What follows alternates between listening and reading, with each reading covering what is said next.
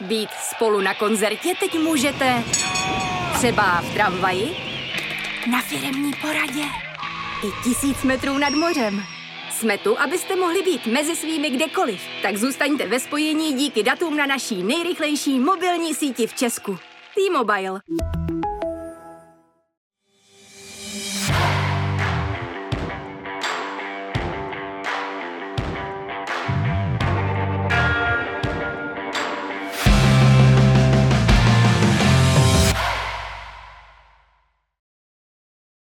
Krásný dobrý den u dalšího dílu Přímáku. Dnes s bývalým fotbalistou, poté sportovním ředitelem a teď trenérem Davidem Jarolímem. Dobrý den. Dobrý den. V dnešním díle se podíváme na příběhy fotbalistů po skončení kariéry.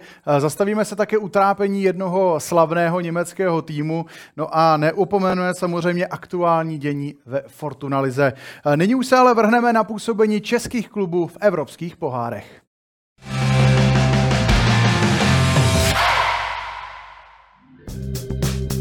Evropské poháry mají za sebou první skupinová klání. Po jednoznačné prohře Plzně 1-5 v Barceloně přišly pro český fotbal nešťastné zápasy v konferenční lize. Slovácko ve 22. minutě vedlo 2-0 a Partizan Bělehrad šel do deseti, přesto srbský celek po změně stran otočil a svěřenci Martina Svědíka ještě museli být rádi, že Kozák v 83. minutě srovnal na konečných 3-3. Také Slávia získala jen bod, přestože sahala po třech. V závěru duelu se Sivassporem však za stavu 1-1 neuspěl z penalty Lukáš Provod.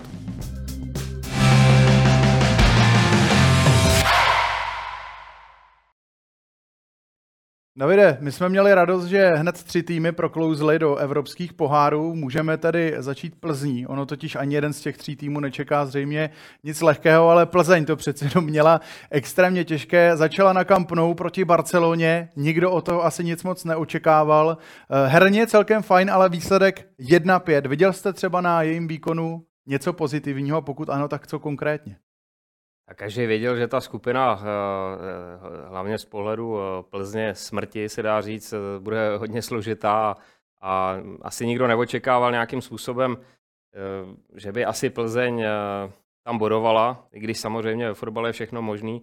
Na druhou stranu možná v minulý sezóně Barcelona nebyla tak silná, ale když se podíváme podíváme letos a hlavně Levandovský, který tam dělá rozdíl nejenom v tom zápase s Plzní, ale v eh, Lalize, tak, tak je to samozřejmě těžké se i na to připravit nějakým způsobem. A já si myslím, že hlavně ten první poločas Plzeň předvedla, bych řekl, sympatický výkon. Měli tam situace do rychlého protiútoku, konec konců ten gol na 2-1, kdyby se jim podařilo eh, udržet to i do toho poločasu, tak přece jenom mohli, mohli by se trošku nadechnout, sklidnit. Eh, takhle to bylo pak eh, složitý. Tam trošku na Jemelkovi bylo vidět, že možná očekává ten klídeček z České ligy a Usman Dembele tam najednou přiklouzal krásný centr na zadní a Levandovský z toho možná dal i ten klíčový gol, který možná i nám všem českým fanouškům sebral tu naději, protože jsme věděli, že to už asi nevyrovnají. Tak je to srovnání, eh, eh, řekl bych, eh, nebo budu se opakovat, možná ty poslední dva, tři roky Barcelona nebyla úplně v top, v top rozpoložení, ale letos i, i ty posily, které tomu pomáhají, to bude zase jedno z nejsilnějších mustev Champions League, takže já si myslím, že ta zkušenost pro Plzeň je obrovská. Jenom je škoda, bych řekl spíš, že to bude i pro Plzeň hodně těžký třeba zabojovat o to třetí místo tím, aby se mohli dostat aspoň do té Evropské ligy, ale e, uvidíme. Fotbal píše i velice zajímavé příběhy, v tomto případě pohádky a je to jméno Fortune Basy, protože to jste tři, čtyři roky zpátky vedl v ČFL, tady ve třetí lize v Radotíně. Ve středu vyběhl na kampnou před 80 tisíci diváky, tak co říkáte na vývoj jeho kariéry? Tak e, je to super, je to super, řekl jste to správně po třech letech, kde eh, prakticky hrál v ČFL a eh, byl vlastně tenkrát i nejlepší střelec té soutěži, tak eh, já ten potenciál věděl, já jsem věděl, že bude silný a tenkrát vlastně, když Radotín skončil, tak, tak jsem se snažil i mu nějakým způsobem pomoct. Moc jakoby klubu o něj zájem nemělo nebo nevědělo o něm.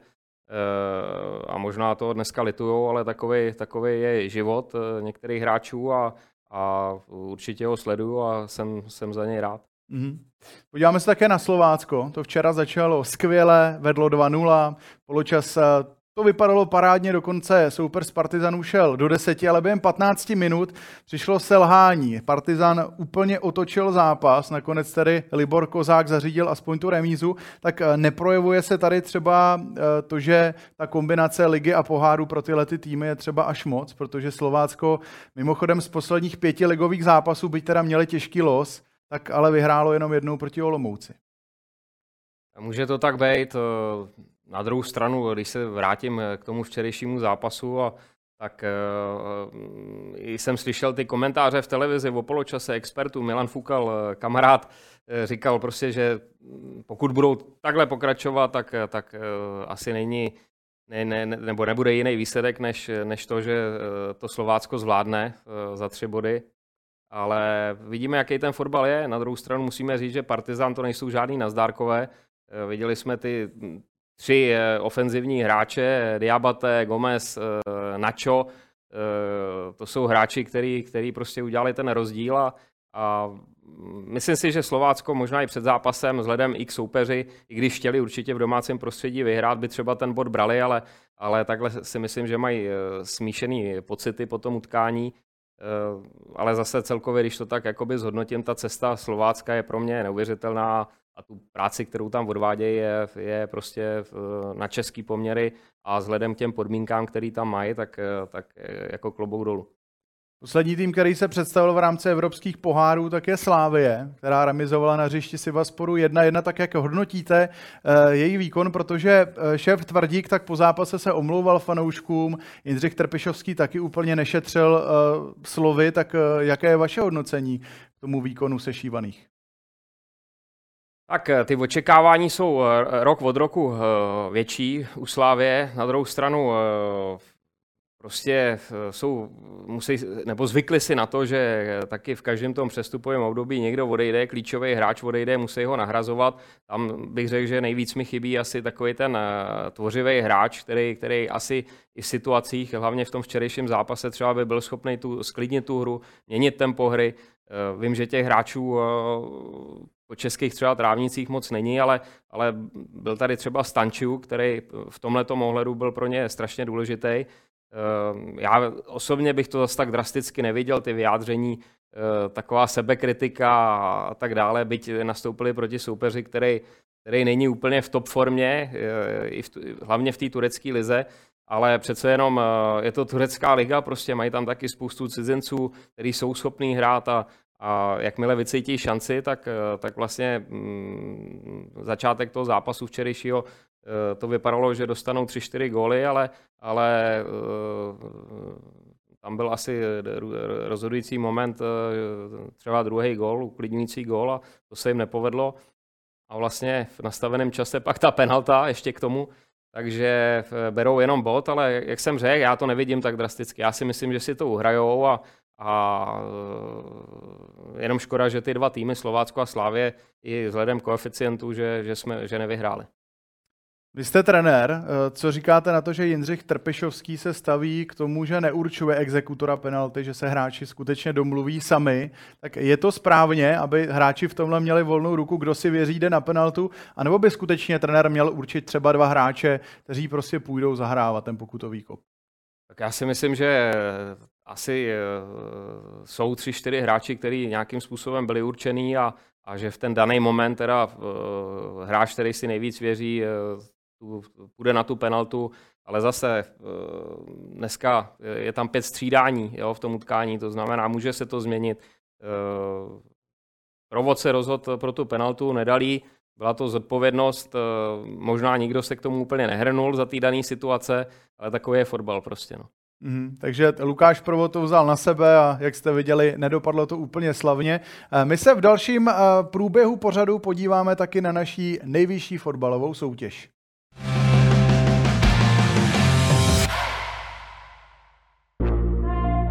Po zážitku na Camp Nou vybojovat body na Andrově stadionu v Olomouci. To je plán Plzně pro osmé kolo Fortuna ligy, v němž se stále nevítězný Jablonec postaví senzačně třetímu Hradci. Sparta bude chtít v Teplicích utnout sérii tříklání bez výhry. V souboji ze spodku tabulky vyrazí Pardubice do Ostravy a na závěr Slávia přivítá České Budějovice.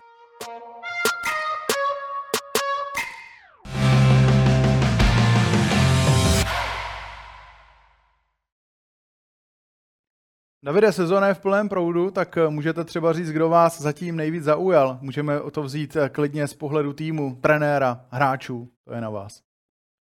Tak uh, asi takovou tu nejlepší formu mimo těch mužstev, co, o kterých se to očekávalo, asi Liberec, si myslím, že zase dobře to doplnil. Uh, chytli se od začátku sezóny, myslím si, že Luboš Kozel tam odvádí dobrou práci. V té době, co přišel, tak se stabilizovali, protože nebyli úplně ideálním postavení v tabulce a navázali na to, na to v letošní sezóně, chytli se prvníma kolama, dokázali vyhrát na Spartě a to samozřejmě eh, eh, tomu týmu dodalo sebevědomí, mají i dobrý, vhodný typy eh, do toho jejich způsobu hry, dostali na hostování, mají tam zkušený hráče, dobrý mix, takže tam si myslím za mě to je Liberec.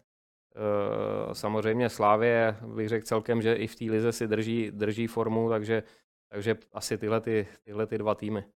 Tam třeba konkrétně nějaký hráč, který by vás zaujal, který vám hned teď napadne, že ten zatím odehrává dobrou sezónu.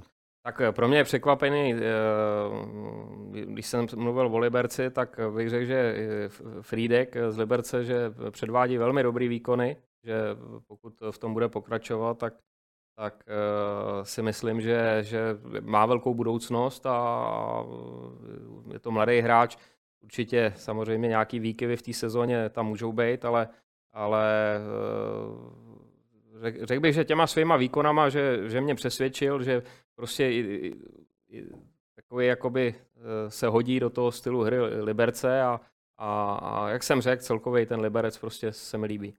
V Lize je spoustu zkušených trenérů, tak eh, máte vy třeba v České lize nějakého trenéra, kterému byste se třeba do budoucna chtěl nejvíc přiblížit, nejvíce od něj naučit? Tak eh, člověk určitě si bere eh, nějaký nebo za vzor trenéry, který, nebo podle stylu hry, který mu jsou nějakým způsobem nejblíž. Asi nebudu jediný, který samozřejmě slávě Jindřich Trpišovský, ale, ale je třeba taky říct, že Martin Svědík předvádí ve Slovácku, ve Slovácku výbornou práci, že zase ty podmínky určitě tam nejsou takové, jako, jako třeba u těch pražských klubů, ale ale dokázal si to, to mužstvo dobře složit, dobře doplnit. Eh, mají tam taky eh, zkušený hráče, který šlapou a, a eh, ten kádr není sice široký, ale, ale v minulý sezóně prostě vyhráli pohár, dostali se, dostali se do skupiny nebo do konferenční ligy, takže hm, nechci říct, že to je vzor, ale určitě to sleduju a, a, a prostě trenéři, který, který pracují pro mužstvo, hlavně jakoby pro ty menší mužstva a mají úspěch, tak, eh, tak určitě za, za, za jde velká práce. Teď jsem si tak představil, co asi tak trenér Svědík eh, dělal v kabině po včerejším zápase, protože známe, že on je takový hodně temperamentní eh, a přeci jenom Slovácko to mělo ve svých rukou a nakonec 3-3, tak myslíte, že třeba po zápase byl třeba hodně kritický a nebo nakonec si vlastně uvědomil, že 3-3 s takovým soupeřem je prostě celkem dobrý výsledek, když už jsme byli u něj?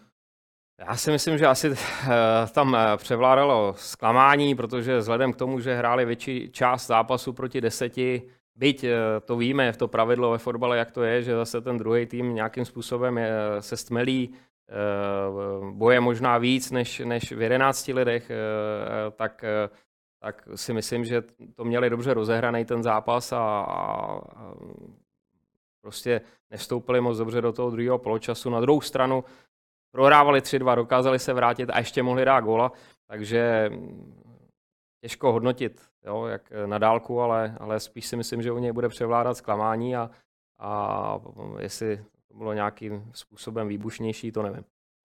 Na boj o titul, tak eh, to zase vypadá pouze na souboj Slávy Plzeň, aspoň zatím podle té průběžné tabulky a výkonu. Tak eh, máte tip, kdo bude mistrem?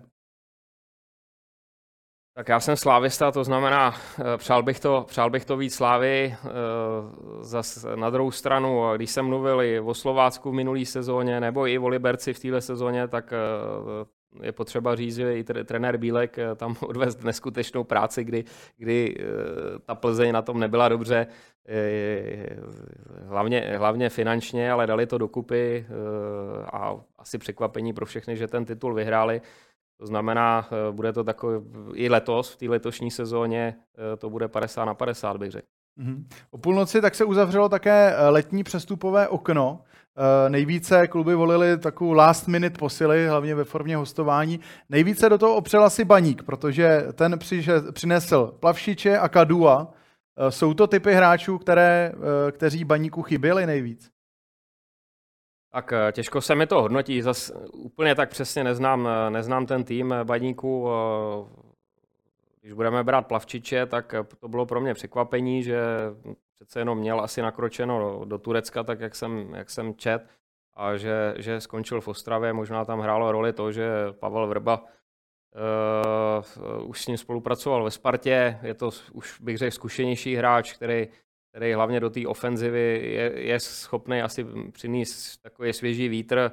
Kadu moc zkušený zas tak není, prostě hrál, hrál v, v Pardubicích, tuším dva, dva roky ligu a ve Slávi, ve Slávi to zatím moc neodehrál, takže, ale, takže to těžko hodnotit, to se uvidí až, až v průběhu vlastně teď té podzemní části, jaký to budou posily pro Baník. Přesto vlastně Baník tak pustil stopera Chlumeckého teď do posledních Pardubic. Zatím je to 14. místo pro Baník, tak eh, v jakých vodách eh, myslíte, že třeba Baník se bude pohybovat po zbytku sezony? Protože takovýhle starci asi trenér Vrba nepředstavoval. Tak asi je to velký zklamání eh, pro Baník. Jo. Každý, každým rokem ve směs ty ambice a řekl bych, že i finančně celkem jsou na to připravení, aby se dostali do poháru nebo minimálně minimálně bojovali o, o ty poháry, takže určitě je to pro ně zklamání, že, že se pohybují na, na, na druhé straně té tabulky, ale prostě takový je fotbal. No. Eh, těžko, mně se to těžko hodnotí, protože eh, neznám zase, neznám, člověk nezná ty detaily eh, toho kádru, a takže, takže uvidíme, kde skončí. Každopádně jako, asi ta spokojenost tam moc velká nebude. Baník tak hraje teď právě s Pardubicemi, Chlumecký hrát nemůže, je to taková klasika, nejenom v Čechách, ale i jinde. Tak jaký je názor eh, právě na tohle pravidlo, že většinou ty mateřské kluby zakážou tím svým hráčům na hostování hrát proti tomu mateřskému týmu? Je to správně takhle podle vás, tak, nebo byste to povolil? Já bych to povolil. Eh, nevím, jak je to jinde v Německu, prostě když jde hráč na hostování, tak určitě může hrát proti svýmu svýmu eh, klubu. Eh, jako, já tomu moc nerozumím. Jo. Eh, otázka zase je, většinou, když to je v Německu, tak ty kluby přebírají třeba jeho výplatu. V Čechách samozřejmě, pokud ten hráč jde ze silnějšího týmu někam do nižšího, tak určitě se spolu podílejí na, na té výplatě. Možná z toho důvodu ho třeba nechtějí pustit, ale ale když to budu brát eh, po sportovní stránce, tak ten hráč, který nějakým způsobem se nevejde úplně do toho kádru nebo není využívaný, tak eh, proč by měl být bržděný v tom, aby eh, i třeba proti svýmu klubu nějakým způsobem ukázal, že, že na to má. Sparta přivedla na poslední chvíli také golmana, protože fanoušci docela hodně kritizují Dominika Holce. Přišel eh, Matěj Kovár z Manchesteru United, byť on tam toho moc neodehrál, většinou byl rád, když vůbec vysedával na lavičce u A týmu. Tak eh, jaký je názor na tenhle přestup a jak moc to třeba může přidat spartianským golmanům na psychice, protože už teď jsou tam tři? Nevím, eh, někde jsem čet nedávno názor Jardy Blaška, přece jenom jako bývalý golman k tomu má blíž nějakým způsobem hodnotit, eh, hodnotit brankáře, ale fakt je ten, že eh, ty top kluby v Čechách eh, to měly založený na tom vždycky, že tam byla úplně jasná jednička, osobnost, to samé, co se týká hrotových útočníků. Takže asi to Spartě chybí. Snažila se na tom postu něco udělat a, a uvidíme, jestli třeba ten brankář se chytí a, a je sice, je sice ještě mladý, neskušený, ale, ale mm, eh, osobně ho moc tak dobře neznám. Eh, uvidíme v průběhu. Přesně tak. Já se těším, jestli zasáhne nakonec do hry, protože neviděl jsem ho nikdy naživo. Eh, mimochodem se taky blíží nominace na Ligu národů. Tak eh, je tam třeba nějaký favorit pro vás z České ligy, který by třeba mohl premiérově zasáhnout do nominace? Můžu tady jmenovat, eh, že by to mohl být například třeba Chorý, Bucha, Douděra nebo třeba Čvančara. No tak asi ta pravděpodobnost, že z těch klubů, hlavně Plzeň, jo, dostala se do Champions League, daří se jí v lize, držej si prostě nějakou stabilní formu i v té lize, umějí to skloubit i s těma pohárama. Chorý je prostě hráč, když si vezmeme český národák za doby Karla Bricknera, tak tak jsme to měli hodně založený na vysokých hrotových útočnících a, a ty jsou vždycky zapotřeba, e, může naskočit, může hrát od začátku, záleží eh, na jakýho soupeře, e, ale je to velká pomoc, protože je to hráč, který i na svoji vejšku umí dobře pracovat s míčem, je schopný přidržet balón a nebavím se i o hlavičkových soubojích, jak do ofenzivy, tak třeba i, i do obraných standardních situací, takže to si myslím za mě, jako že varianta by to byla. Eh, Bucha si myslím, že dlouhodobě předvádí dobrý výkon, je to hráč, který se mi líbí osobně, eh, je schopný eh, je schopnej podpořit, podpořit tu ofenzivu a dostávat se z druhé vlny, umí být nebezpečný, takže, takže hlavně bych řekl, že ty hráči, kteří hrajou poháry, který si drží dlouhodobě nějakou formu, tak, tak, bys, tak si to zaslouží. Naopak mě teď napadla otázka z druhé strany, protože noví hráči musí někoho nahradit v té nominaci, tak je tam třeba někdo z dlouhodobého hlediska, kdo třeba si myslíte, že teď nemá tu formu, aby prostě mohl nastoupit v Lize národů a pomoct českému nároďáku? Ne, tak eh, těžko teď eh, někoho jmenovat. Eh, jednotlivce přece jenom ty sezony se nějakým způsobem rozběhly. Určitě si myslím, že je důležité, aby ty hráči, kteří jsou nominovaní, hlavně, hlavně z těch zahraničních klubů, aby v těch klubech hráli pravidelně, to si myslím, že je hlavní předpoklad tomu, aby, aby, v tý, aby byli v té nominaci, protože eh, pak si myslím, že to nepomůže ani těm hráčům, ani nároďáku, eh, pokud jim chybí ta herní praxe. A samozřejmě, pokud ty hráči hrajou v těch klubech, tak, tak je, je důležité, aby ještě měli formu nějakým způsobem, ale, ale tam si myslím, že to je na trenérech a že, že to sledují bedlivě, takže, takže v, v tom si myslím, že asi nebude problém. Mm-hmm. Co dělat po skončení kariéry, tak to je samozřejmě otázka spousty hráčů. My se v dalším průběhu přímáku teď zaměříme na muže, kteří z fotbalu přesidlali na úplně jiné odvětví.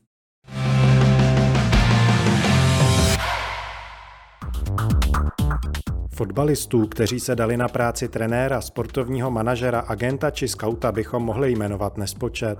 Jsou však i tací, kteří si po skončení kariéry našli zcela odlišné povolání. Například dánský tvrdák Thomas Gravesen se stal profesionálním hráčem pokru. Jeho krajan a dlouholetý stoper Liverpoolu Daniel Ager je pro změnu uměleckým tatérem. Tým Víze se jako fotbalový brankář Kaiserslauternu či Brém dostal až do německé reprezentace. Poté se stal profesionálním wrestlerem. Legendární Český golman Fabian Barthez odešel do motorsportu, dokonce si třikrát vyzkoušel závod 24 hodin Le Mans. Dlouholetá dvojka Barcelony Jose Manuel Pinto vyučuje tanec, konkrétně zumbu. V skutku renesančním člověkem je bývalý nizozemský stoper Arian Dezev. Ten původně studoval během hráčské kariéry medicínu, nakonec však dal přednost sportovní kariéře, která ho nasměrovala do Premier League. Po jejím konci se však stal detektivem policie v Alkmaru. Zatímco celá řada fotbalistů si vyzkoušela nafilmovat penaltu, někteří se dali na skutečnou filmařinu. Zřejmě nejdále to z nich dotáhl Velšan Vinnie Jones. Někdejší záložník Chelsea si ve vedlejších rolích zahrál například ve slavných snímcích Guy Ritchieho z Balprachy a vypadni nebo Podfuk.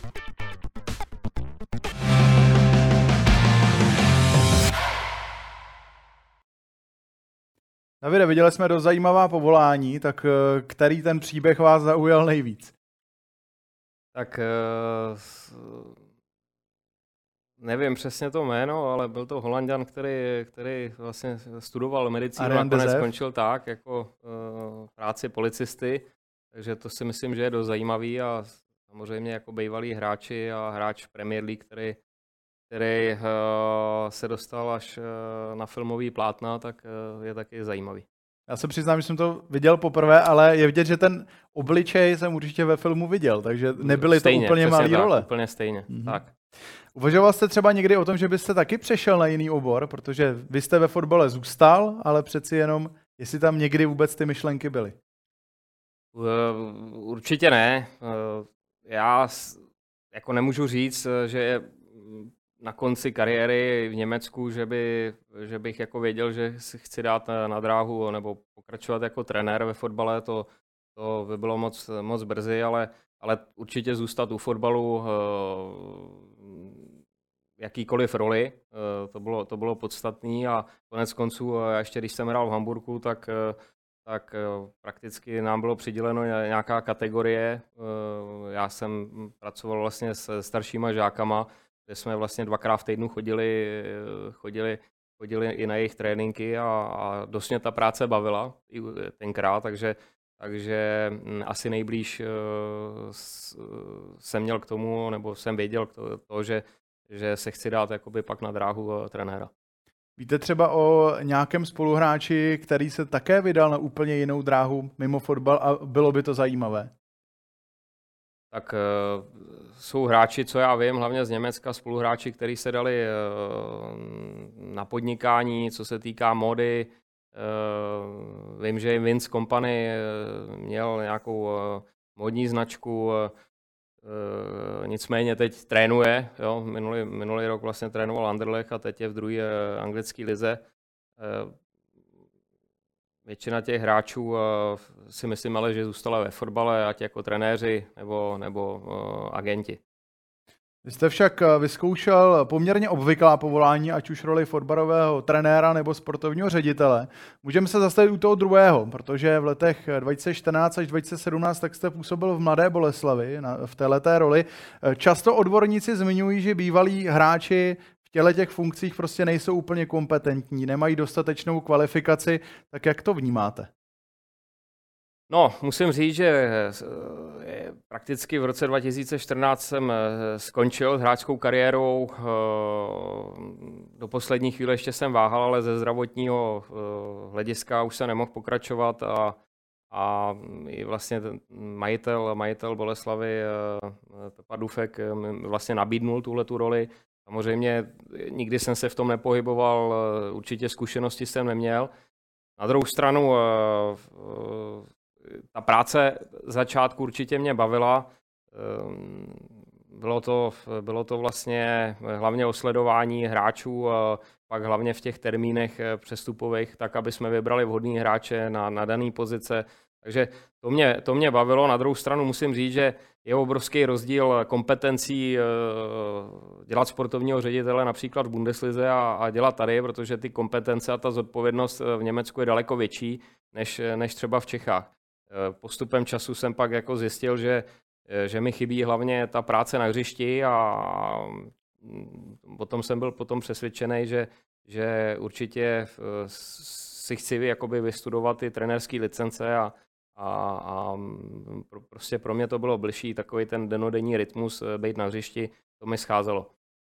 Eh, k licencím se stoprocentně ještě dostaneme, ale přece jenom mě napadá otázka, co třeba pro vás bylo nejtěžší úplně na začátku v té funkci sportovního ředitele. Eh, co jste se třeba musel nejtěžšího učit a na co si zvykat? Tak eh, těch věcí, těch věcí je víc. Samozřejmě, co se týká sportovního a tak jakoby sledovat ty hráče, tam v tom se člověk nějakým způsobem uměl pohybovat, měl kontakty, měl, měl známý, se týká třeba hráčů, kteří přišli nějakým způsobem eh, na zkoušku eh, v těch přestupních obdobích a tak dále. Eh, ale samozřejmě pak, co se týká finančních, tak tam se člověk musel rozkoukávat určitý budget a, a rozpočet a tak dále, takže to byly věci, který, který, do kterých se musel dostat a, a, a zase jsou eh, hráči třeba Zdena Grigera, který je ve Zlíně, který, která ta funkce ho baví, určitě už je tam delší dobu, ale, ale mm, zase opaku to, že pro mě bylo bližší být,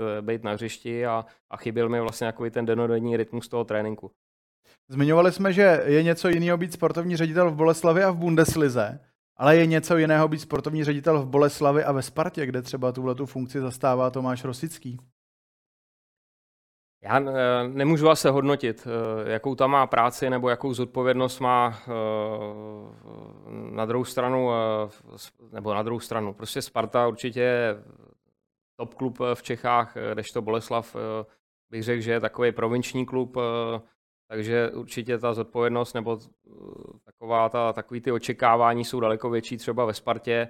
Na druhou stranu těch lidí, co dělá ve Spartě do scoutingu a který asi s Tomášem spolupracují, je daleko víc, ale zase konkrétní jeho zodpovědnost a, a práce, to se mi těžko hodnotí.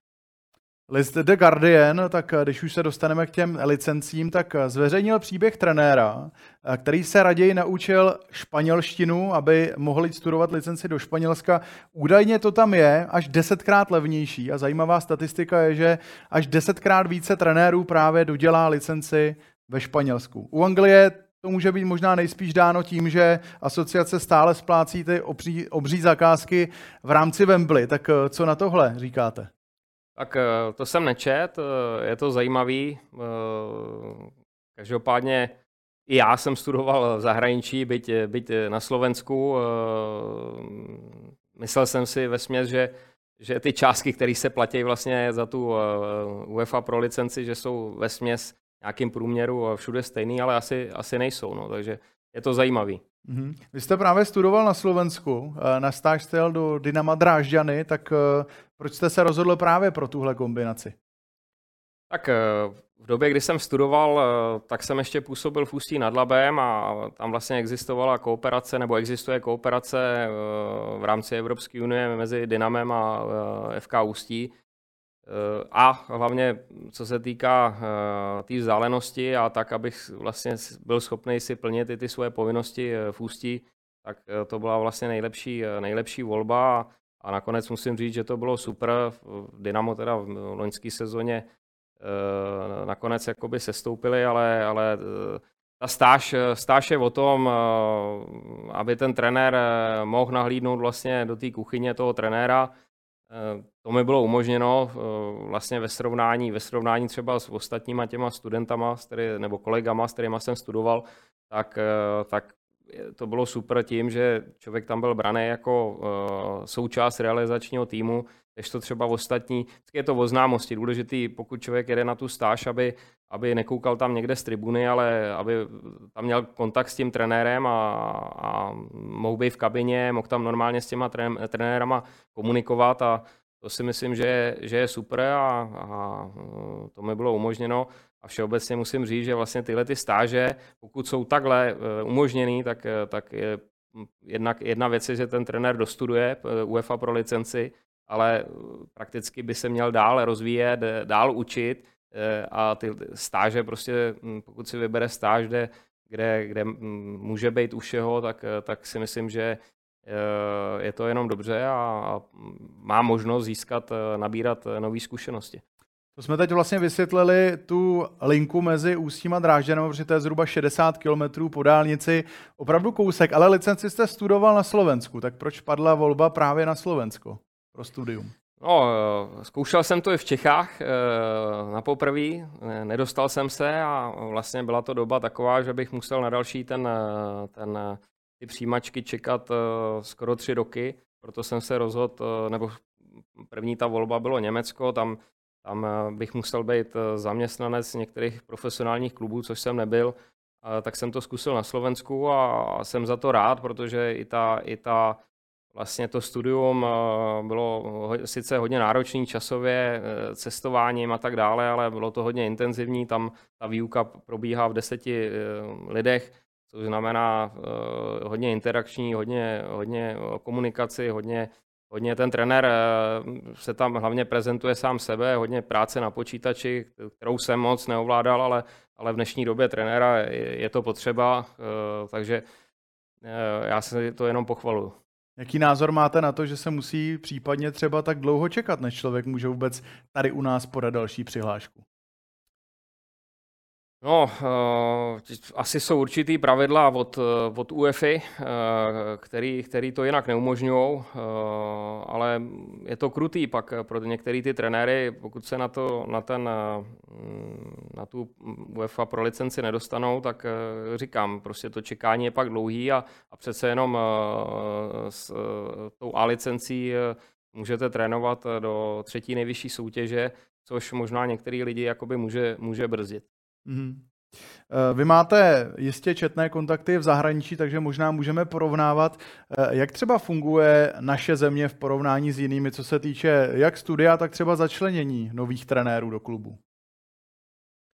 Tak vím, že třeba v Německu, kterou jako jakoby soutěže sleduju nejvíc. Eh, vím, že tam je ten trend těch mladých trenérů, že mm, určitě to není nějaký kolotoč, kde by se střídali eh, starší trenéři pořád dokola, ale, ale ten trend eh, mladých trenérů tam probíhá.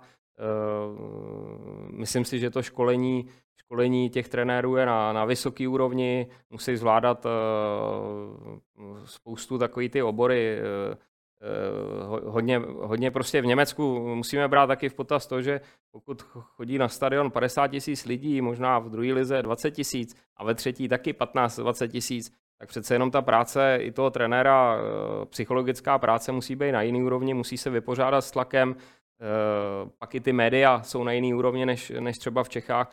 To znamená, uh, i, i to, to, tak jak jsem slyšel, je to vlastně studium v Německu, je i na tohle zaměřený práce vlastně s mentálním koučem a tak dále, což jakoby je zajímavý. No. Mhm. V Česku je opakovaně problém s tím, že trenéři se tady třeba v mladém věku prosadí ještě dřív, než tu licenci mají. Tak eh, co s tímhle třeba by se dalo dělat? Eh, podporovat je třeba, aby studovali dřív, nebo je to naopak tím, že jsou třeba do té ligy vpuštěni až moc brzo?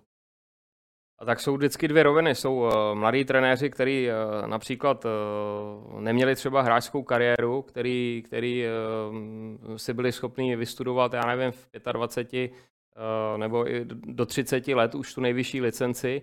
A pak samozřejmě máte, hra, máte trenéry, který, který tu kariéru měli, ale který taky chtějí studovat, chtějí, chtějí nějakým způsobem pracovat.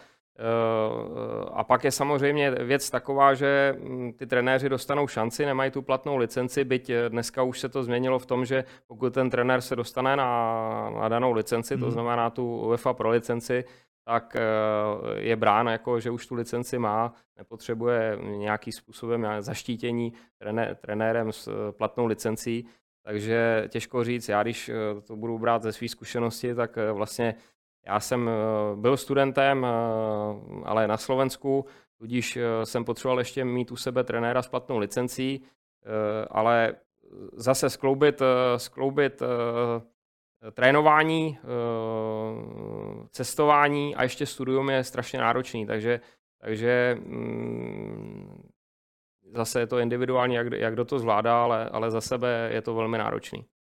Naposledy tak jste eh, v rámci trenerské kariéry vedl Ústí nad Labem, kdy vám dělal eh, asistenta váš eh, bratr Lukáš, to na konci minulé sezony skončilo. Tak jaká je teď vaše situace a chystáte třeba nějaké další angažma? Tak zatím jsem, zatím čekám nějakým způsobem, určitě není to tak, že bych se někde tlačil nebo sám někde nabízel, určitě ne.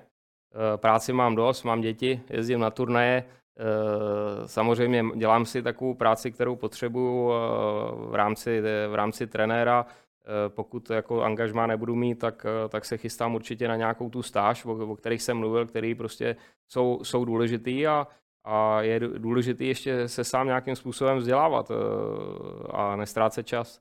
Davide, vy jste fotbalová rodina, jak už jsem zmiňoval, s Lukášem jste trénoval v Ústí, tak eh, první otázka je, jestli třeba plánujete jít do případného dalšího angažmá spolu. A ta druhá je, eh, co otec Karel, jestli se třeba chystá ještě trénovat. Tak eh, zase s bráchou záleží na okolnostech, kam a tak dále. Jako ta varianta je otevřená, ale, ale mm, bude, bude záležet na těch okolnostech. Eh, táta skončil v Mladé Boleslavi, eh, přece jenom je mu už taky 660 let, eh, přece jenom pro práci trenéra potřebujete hodně energie. Nemyslím si, že, že co se týká nějakých českých klubů, že by ještě tady někde, možná třeba v zahraničí, pokud přijde nějaká zajímavá nabídka, tak si myslím, že ještě, ještě by asi to vzal. Mm-hmm. V jednom německém podcastu tak jste dříve eh, přiznal, že váš sen nejsou třeba úplně takové ty velkokluby, ale spíše, že byste třeba sněl o návratu do Hamburgu. Tak je to tak? Tak eh, je to určitě můj sen. Je to klub, eh, se dá říct, mýho srdce, kde jsem strávil největší část kariéry. Zažil, zažil to pěkný, hrál Champions League, dvakrát semifinále evropských pohárů, spoustu zápasů určitě by to bylo jako to nejlepší, co by se mohlo stát, ale samozřejmě mezi tím ještě je spoustu práce a, a na druhou stranu já si věřím mm, povahově, že, že vím, že mm, na tom budu pracovat tak, abych, abych něčeho dosáhnul stejně jako, jako v té hráčské kariéře. Takže mm, člověk si musí dávat uh, nějaký cíle a sny a, a jít za tím. Mhm. A právě na situaci HSV se podíváme v závěrečné fázi dnešního pořadu Přímák.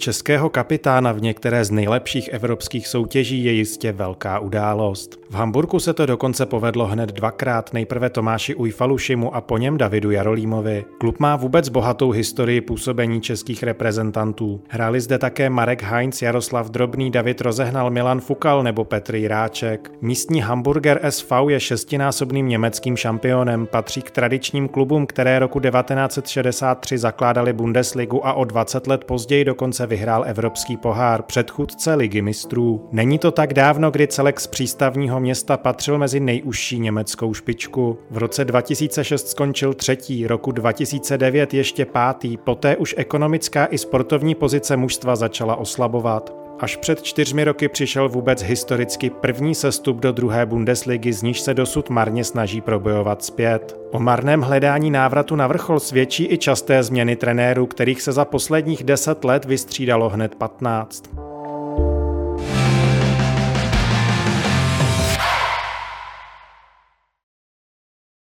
Davide, slyšeli jsme posledních deset let, v Hamburgu se vystřídalo 15 eh, trenérů, tak je to opravdu takový dream job, teď jak jste to slyšel? Uh,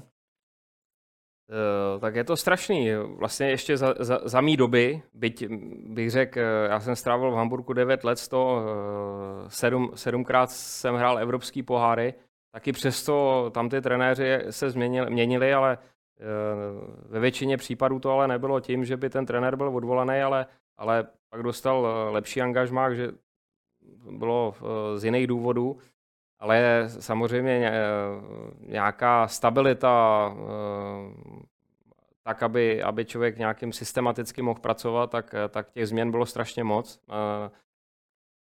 té trenerských lavicí a já samozřejmě doufám, že ten klub se dostane zpátky nahoru, byť se potvrdilo to, že udržet se v lize je jednodušší, než eh, pak eh, postoupit.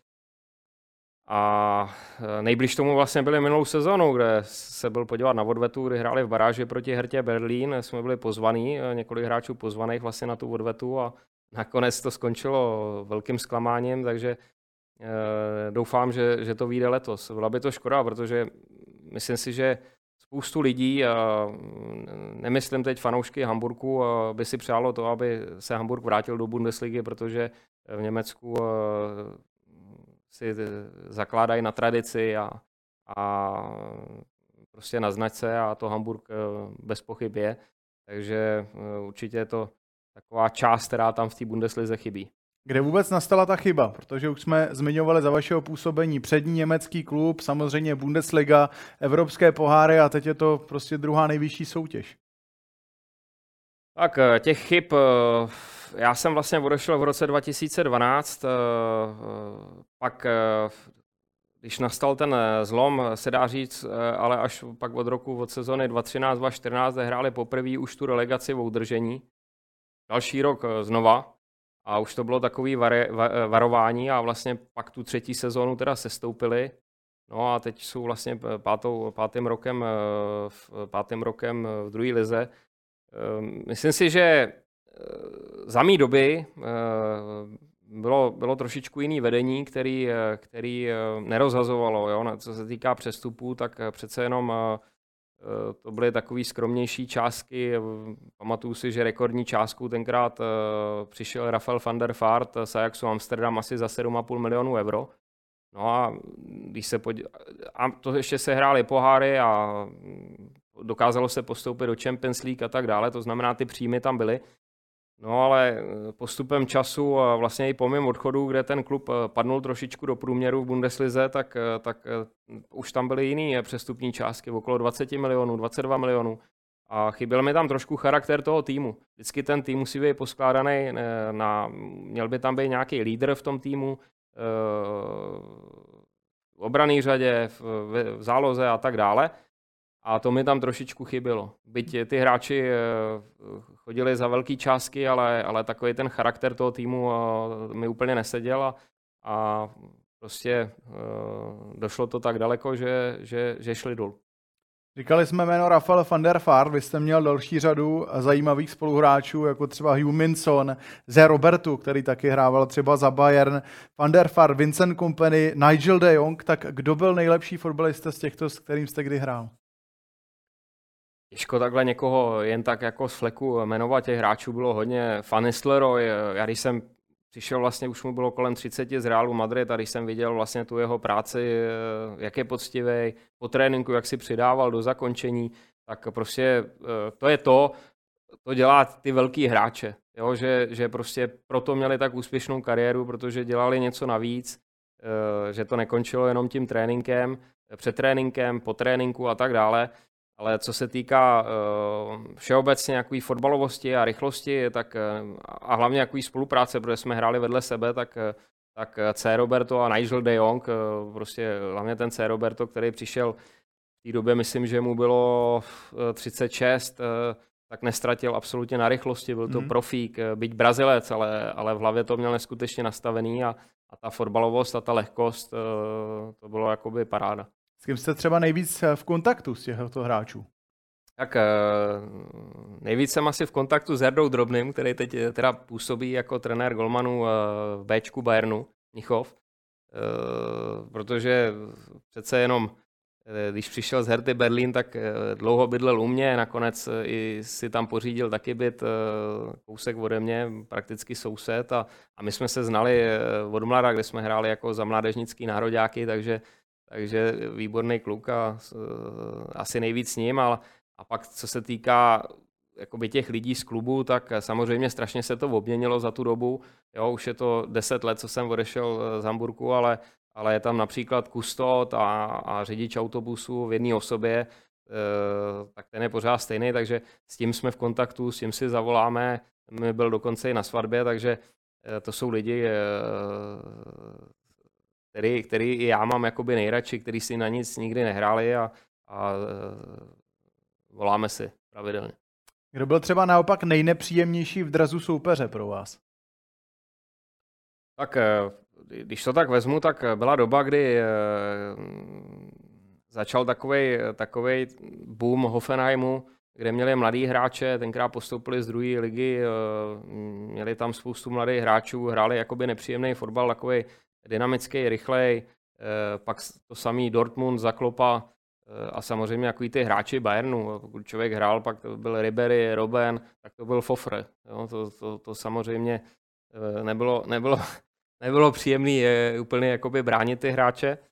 Takže těch hráčů bylo hodně, přece jenom těch top klubů v té Bundeslize bylo dost a, a těch hráčů se tam prostřídalo taky dost, takže takže eh, jmenovat jenom jeden, jedné, dva hráče, eh, už si ani nespomenu. Dobře.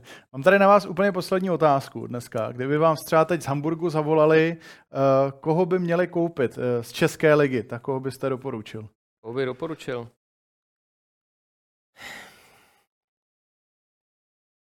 Těžká otázka. Když si tak vezmu, a beru to jakoby z pohledu trenéra, eh, hráč, který, na který je jakoby spolehnutí a je takový univerzál, tak eh, si myslím, že eh, třeba Holej ze Slávě by to dokázal splnit, který se vykopal i za nároďák, odehrál do, do zápasu, je zkušený, takže asi, asi Oleš. A třeba z těch mladých někdo? Z těch mladých hráčů? No, já řeknu jednu věc, eh, spíš jinou. Eh, ještě v době, když eh, Patrik Šik byl v Bohemce na hostování ze Sparty a, a pravidelně hrál v 21, kde dával góly, tenkrát si vybavu v kvalifikaci proti Holandsku, tak jsem ho doporučoval vlastně do Hamburgu. Mm-hmm. V té době byl vlastně mm, prezident, který, který působil i v mý době, kterýmu jsem doporučil. Nakonec uh, nějakým způsobem ho sledovali ty skauti a, rozhodli se, že ho, že ho nevezmou a myslím si, že můžou litovat. Znáte třeba nějaké ty důvody, proč Patrika Šika nechtěli? Protože myslím si, že při současné situaci, to, jak hraje poslední sezóny, nemyslím tím úplně ty poslední zápasy, eh, tak si musí docela škrábat na hlavě, že nepoznali ten talent v Patrikovi. Ne, tak eh, o tom jsme se ani nějakým způsobem nebavili. Já vlastně, je to úkol nějakých těch scoutů, který já jsem neznal.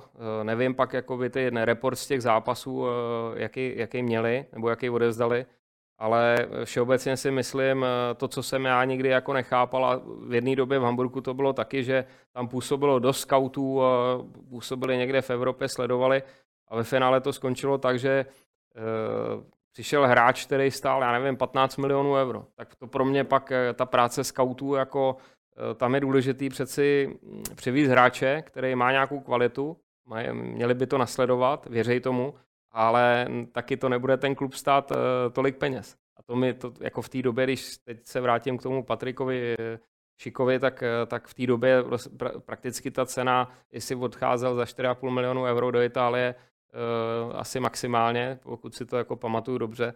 Takže to si myslím, že takovýhle hráče je vhodný dělat. Teda. Mm-hmm. Takže teda mladého hráče, který by vás takhle z fleku napadl, nemá Česká liga momentálně. Tak eh, já si myslím, že jo, ale nevím, teď momentálně úplně si nedokážu, eh, nedokážu, nedokážu Třeba Ševčík, Daněk. No tak Ševčík, eh, Ševčík určitě. Pamatuju si ho už nejenom z loňský, ale předloňský sezóny, kde byl vlastně navíc ještě v hlavě na hostování z Brna. Je to hráč, který má obrovský potenciál. Myslím si, že Slávě Sparta po něm šáhne, ale třeba bude Plzeň ta nejchytřejší z těch týmů. Je to hráč, který eh, na český poměry je prostě je drzej, umí s balonem, má zrychlení, má dobrou střelu a prostě těch hráčů je tady málo. Dobrá, Davide, já bych chtěl moc poděkovat za váš čas, že jste byl součástí pořadu Přímák. Moc díky. Jo, díky taky. A vám divákům samozřejmě děkujeme za sledování dalšího Přímáku. Na další díl se můžete těšit už v pondělí, ať už v podobě videa anebo podcastu. Mějte se krásně a zase někdy příště. Naschranou.